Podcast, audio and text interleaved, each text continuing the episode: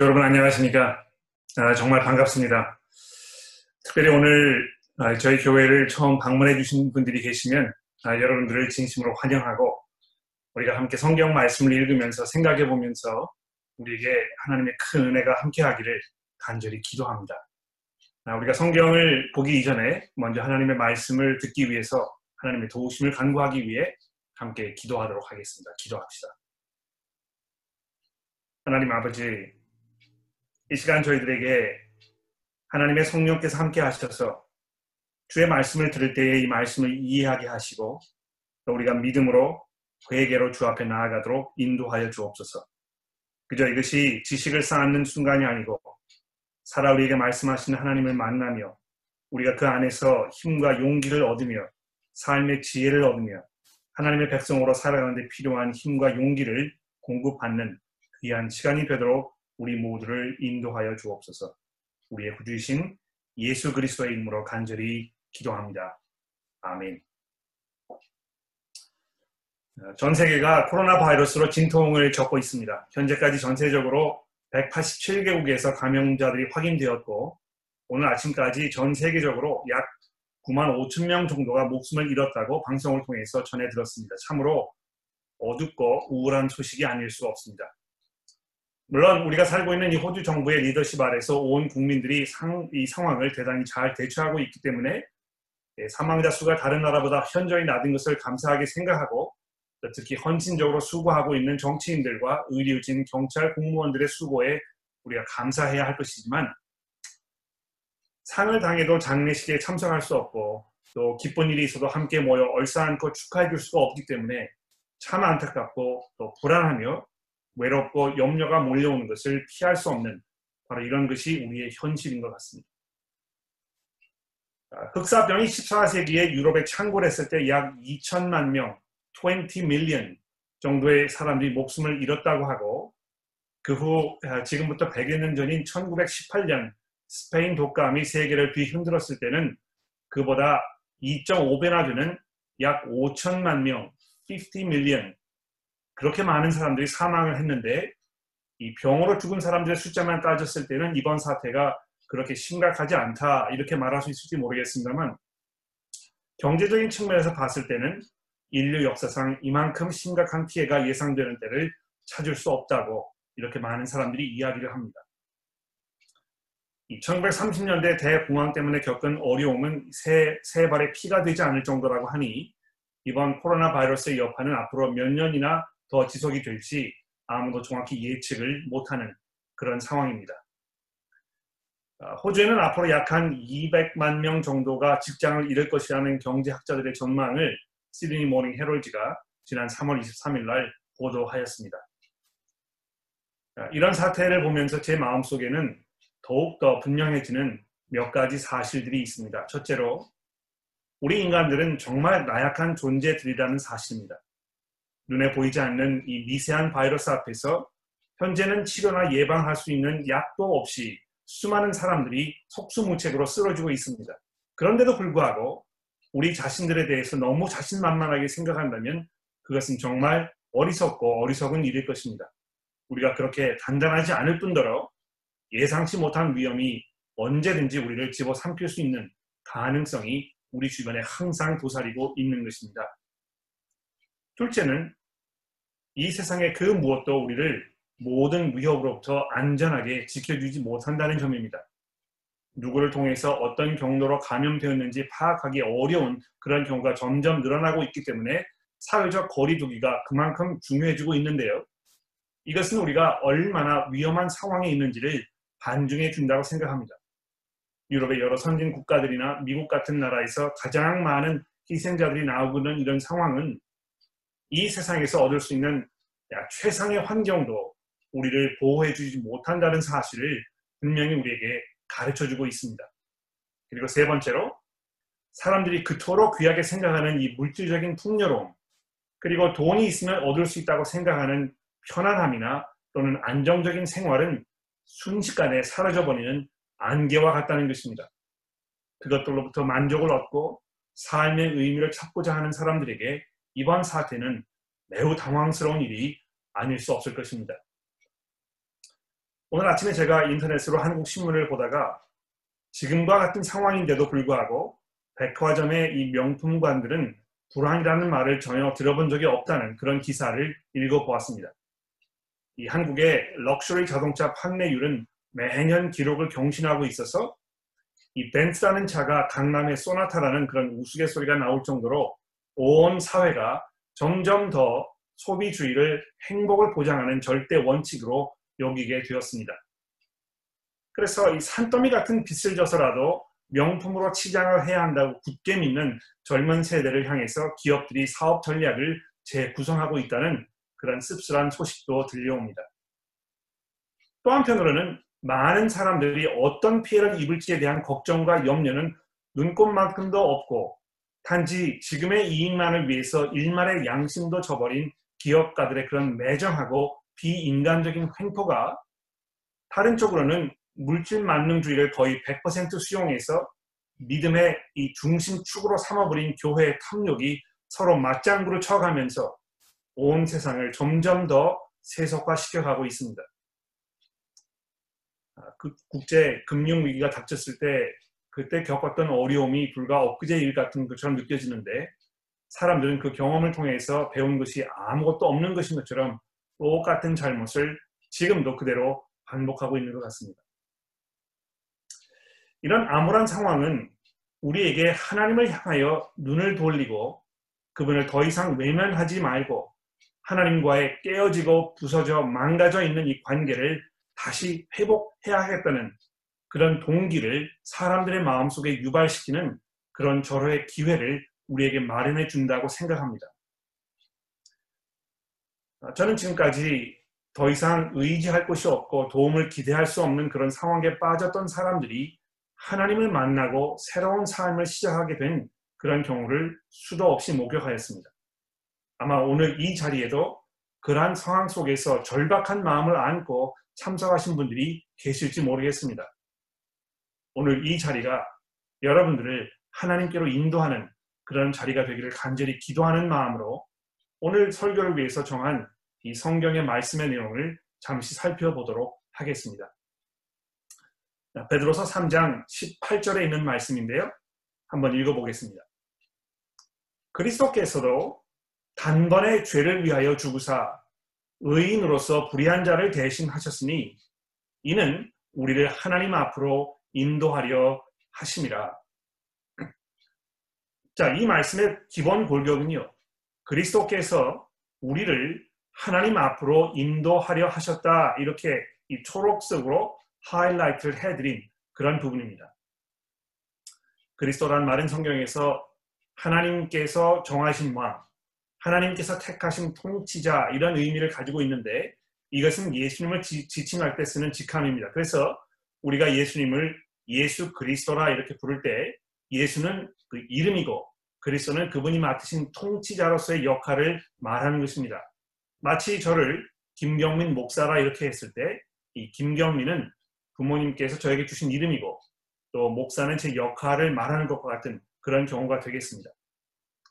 그런데 바로 그 분께서 우리를 하나님 앞으로 인도하셨다고 이 성경 말씀이 설명하고 있습니다.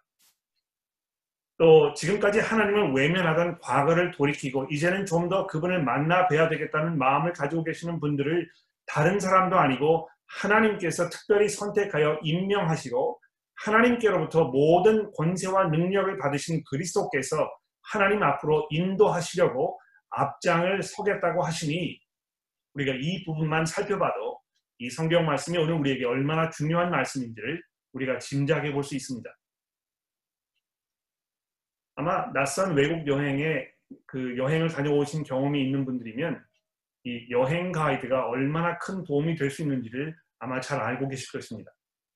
현지 상황을 잘 알고 목적지까지 그 길의 눈을 예, 길을 한눈에 꿰뚫고 있는 그런 가이드를 옆에 두었을 때의 그 편리함과 그 안전함을 한번 생각해 보십시오. 길에서 헤매이거나 시간을 낭비하지 않아도 되고 계획하지 않았던 엉뚱한 곳으로 가는 낭패를 면해주게 하는 바로 그 사람이 가이드인 것입니다. 예수께서 하셨던 일도 여행 가이드처럼 사람들을 안전하게 하나님께로 인도하는 역할을 하신다는 것입니다. 우리가 그분을 잘 따라가기만 하면 안전하게 하나님께 나아갈 수 있습니다. 자, 그런데요. 예수께서는 과연 어떤 방식으로, 어떤 길로 우리를 하나님께로 인도하셨다고 하는지 잘 한번 들어보십시오. 그리스도께서도 단번에 죄를 위하여 죽으사 의인으로서 불의한 자를 대신하셨으니 이는 우리를 하나님 앞으로 인도하려 하십니다. 자, 여러분 이 부분은 정말 우리에게 많은 것을 생각해야 하는 아주 중요한 그런 부분입니다. 여러분 그 여행 가이드가 인솔하는 손님들에게 여러분 내려서 잘 구경하신 후에 다시 올라타실 때는 아, 번호가 몇 번인 버스를 꼭 타셔야 합니다. 라고 이렇게 신신 당부를 합니다. 이 번호가 맞는 버스를 타야 되지 않겠습니까? 그래야 목적지인 하나님 앞으로 안전하게 도착하지 않겠습니까? 그러니 그리스도께서 우리들을 어떻게 하나님 앞으로 인도하시는지를 우리가 잘 알아야 할 것입니다. 그래서 이 다음 네 가지 사실에 여러분 주목해 보시기를 바랍니다. 우선 알아야 할 것은 여기서 말하는 이 의인 이것이 예수님을 말하는 것이고 불의한 자라고 하는 것은 우리를 말하는 것입니다. 성경이 나를 불의한 자라 이렇게 지칭하고 있어서 혹시 여러분의 마음이 불쾌하실지 모르겠습니다만 성경이 분명히 그렇게 말씀하고 있습니다. 하나님 앞에서 우리는 불의한 혹은 악한 그런 존재들입니다. 악한 일을 하지 않았는데 나를 불의한 자라고 여긴다고 마음이 언짢으실지 모르겠습니다. 요즘 한국에서 여성들을 성학대하는 그런 동영상을 강제로 촬영해서 그것을 인터넷에 올려가지고 여성들에게, 여성들에게 말할 수 없는 피해를 입힌 이 조 주빈이라는 사람과 그 일에 동조한 사람들이 연일 경찰에 체포가 되고 있습니다. 아마 불의한 사람이라는 표현은 그런 자에게나 어울리는 말이라고 이렇게 생각하실지도 모르겠습니다. 그런데 여러분, 성경이 우리를 악한 존재들이라고 부르는 것은 꼭 우리가 악한 행동을 해서가 아닙니다. 사실 나보다 더 악한 일을 한 사람이 수두룩하고 그것에 비하면 나는 그래도 꽤 괜찮은 사람이라고 스스로 이렇게 평가를 하고 있을지도 모르겠습니다.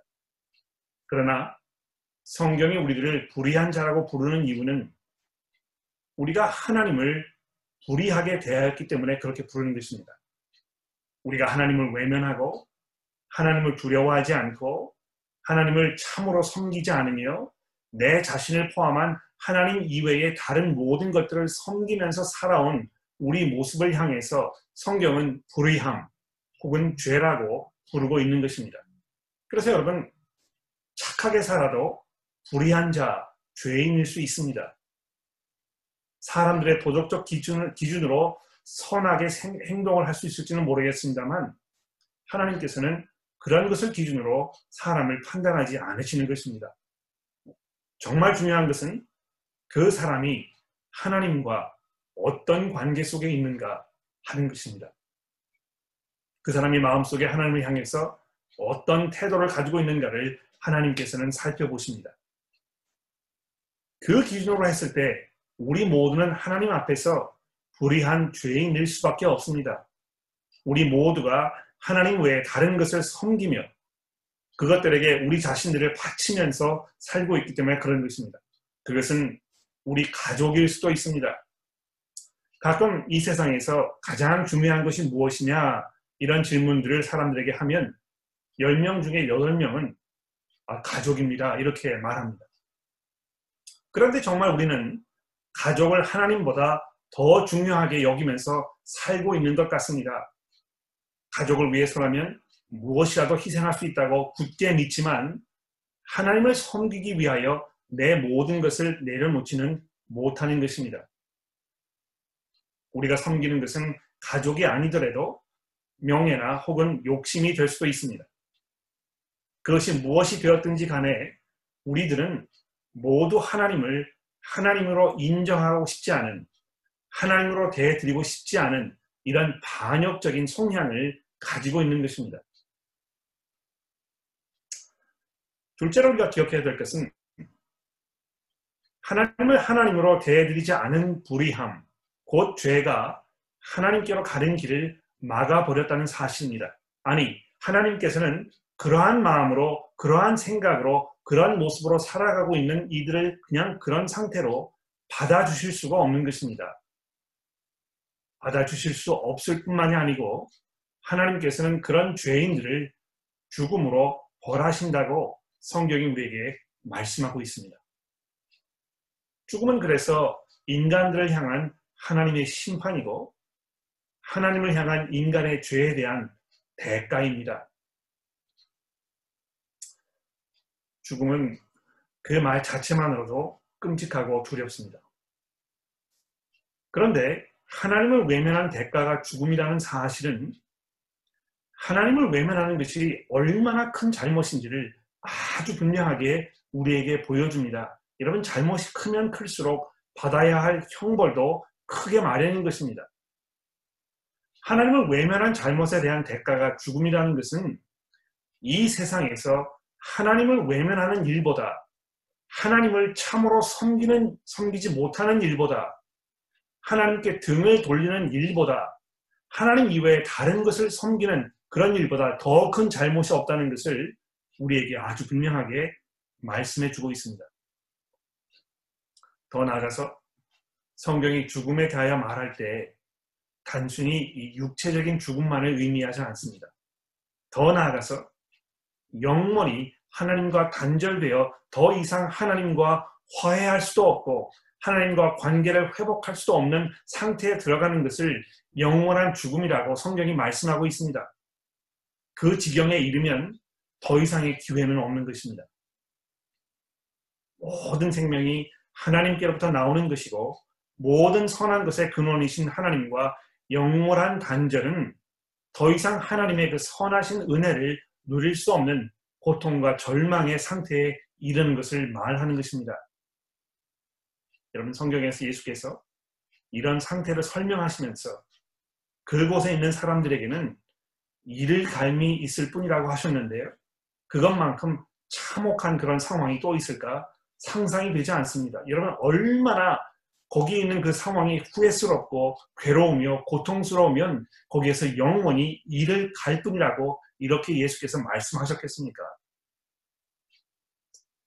세 번째로 성경 말씀은 이렇게 얘기합니다. 그리스도께서도 단번에 죄를 위하여 죽으사 의인으로서 불의한 자를 대신하셨으니 이는 우리를 하나님 앞으로 인도하려 하십니다. 여기 죄를 위하여 죽으사라고 한 부분은 다른 말로 얘기하면 죄 때문에 혹은 죄에 대한 대가를 치르시기 위하여 이런 말입니다. 즉 불의한 자가 치러야 했던 죄에 대한 대가를 대신 치르시기 위하여 그리스도께서 죽으셨다는 말입니다. 이것이 바로 성경이 우리에게 말씀하는 하나님의 비밀이며 하나님의 은혜입니다. 여러분 그 성경의 핵심 메시지를 우리는 복음이라고 하는데요. 이것은 곧 복된 소식이라는 뜻입니다. 왜 이것이 복된 소식입니까? 그리스도께서 불의한 자들, 죄인들의 죄, 죄에 대한 대가를 치르시기 위해서 그들을 대신해서 죽음을 당하셨다고 선언하고 있기 때문에 그런 것입니다. 그렇게 하심으로써 그리스도께서는 우리를 하나님 앞으로 인도하신 것입니다. 죄인들의 죽음은 영원한 죽음입니다. 영원한 죽음이기 때문에 주어진 형량을 다 채우고 감옥에서 풀려나서 다시 사회로 돌아가서 사람들과 재회하듯이 할 수가 없습니다. 영원히 그 대가를 치러야 하기 때문에 그렇습니다. 그래서 도무지, 도저히 하나님과 화해가 될 수 없는 절망이 지속될 뿐인 것입니다. 아무리 우리가 죽은 상태로 계속해서 후회하고 후회해도 그 대가가 치러지지 않을 것이라는 것입니다. 그런데 그런 무서운 죽음을 그리스도께서 자신의 목숨을 내어 놓으심으로 말미암아 그 대가를 단번에 해결하신 것입니다. 이 사실을 한 찬송가 작가는 이렇게 표현하였습니다. 내가 공을 세우나 은혜 갚지 못하네. 쉼 없이 힘쓰고 눈물 근심 많으나 구성 못할 죄인을 예수 홀로 속하네. 우리의 힘과 우리의 수고와 눈물과 헌신과 봉사로는 이 죄값을 치를 능력이 없습니다. 평생 갚아도 모자르고 영원한 죽음으로 대가를 치러도 하나님의 진노를 풀어드릴 수가 없었는데요. 그리스도께서 단번에 그 거룩한 죽으심으로 우리들을 대신하셨다는 것입니다.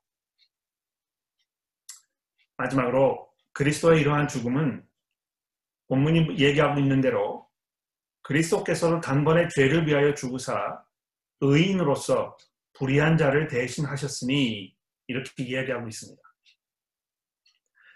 예수님 한 번의 죽음이 모든 죄인들의 대가를 대신할 수 있는 이유는 무엇입니까? 바로 그분이 의인이셨기 때문입니다.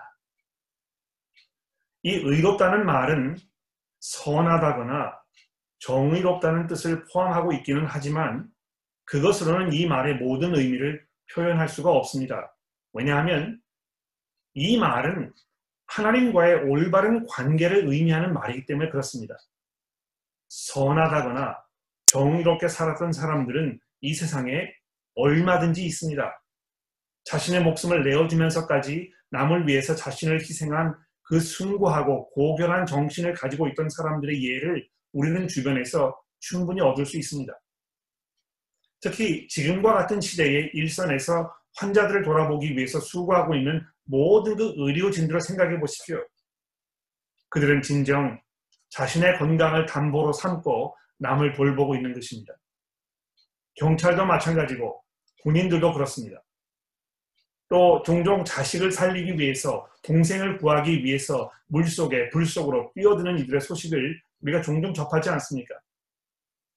그들을 선한 사람이라고 정의로운 사람이라고 부르기에 아, 손색이 없습니다. 그런 희생적인 아, 헌신적인 희생도 그 사람을 하나님 앞에서 의로운 사람으로 만들어 주지는 않습니다. 왜 그렇습니까? 의롭다는 말은요, 하나님과의 올바른 관계를 의미하는 말이기 때문입니다. 이 세상 천지를 뒤져봐도 인간, 인간들 중에는 의로운 사람이 한 사람도 보이지 않는다고 성경이 말씀하였습니다. 하지만 그렇다고 해서 의로운 이가 전혀 없었던 것은 아닙니다. 예수 그리스도께서 의로우신 분이셨기 때문입니다. 그분은 유일하게 하나님 아버지를 온전히 사랑하셨고 온전히 아버지의 마음을 이해하셨으며 온전히 하나님을 참 믿음으로 하나님 아버지를 섬기며 의지하셨기에 진정으로 하나님을 예배하고 섬기셨던 그래서 그 예수께서 그분만이 의로우신 예수였던 것입니다. 그랬기에 아버지께서 그분을 기뻐하셨고 그분을 사랑하셨고 그래서 모든 영광과 능력과 권세와 찬송을 그 아들에게 주시기 기뻐하셨는데 바로 그 아들께서 우리들을 하나님께로 인도하시기 위하여 자신의 그 귀한 목숨을 온 천하의 모든 죄값을 다 치르고도 풍족하게 남는 그 귀한 생명을 아낌없이 십자가에 내어놓으신 것입니다. 그러므로 이제 우리는 하나님 앞으로 나아가는 길이 우리 앞에 활짝 열려 있습니다. 우리는 이제 예수를 믿음으로 그분을 의지함으로 하나님 앞에 아무런 꺼리낌 없이 담대하게 나아갈 수 있게 되었습니다. 그리고 하나님 앞에 우리의 모든 염려를 내려놓고 우리를 사랑하시는 아버지 앞에 기도로 우리의 모든 필요를 말씀드릴 수 있게 된 것입니다. 여러분 이것이 얼마나 놀라운 은혜입니까? 예수를 의지하기만 하면 그분께서 나의 구주시라고 우리가 고백하기만 하면 입으로 시인하고 마음으로 믿기만 하면 우리도 하나님과 올바른 관계를 맺는 의인으로 하나님 앞에 설 수 있는 것입니다. 1907년 아이색 왓츠라는 분에 의해서 쓰여진 이 웬 말인가 날 위하여라는 찬송 이 마지막 절을 생각하며 오늘 설교를 마치려고 합니다. 늘 울어도 눈물로서 못 갚을 줄 알아. 이 몸밖에 드릴 것이 없어. 이 몸 바칩니다. 함께 기도합시다. 거룩하신 하나님 아버지, 하나님의 기뻐하셨던 아들이신 예수께서 의인이셨는데도 불구하고 죄인들인 저희들을 위하여 그 엄청난 죽음을 몸소 감당하셨으니 하나님 이것이 웬 은혜이며 웬 사랑입니까? 저희들이 이러한 하나님의 은혜를 누릴 만한 아무런 자격이 없는데도 불구하고 하나님께서 어찌한 이유로 우리를 이렇게 사랑하시나이까? 하나님이여 오늘 성금요일을 우리가 돌아보며 우리를 위해서 십자가를 지기를 마다하지 않으셨던 예수 그리스도 그분의 모습을 생각하며 우리의 마음 가운데 감격과 감사와 놀라움과 겸허함으로 가득가득 채워 주옵소서. 우리의 몸을 하나님 앞에 사한 제사로 드려야 되겠다는 굳은 결의가 우리 마음속에 일어나게 하여 주옵소서. 예수 그리스도의 이름으로 간절히 기도합니다. 아멘.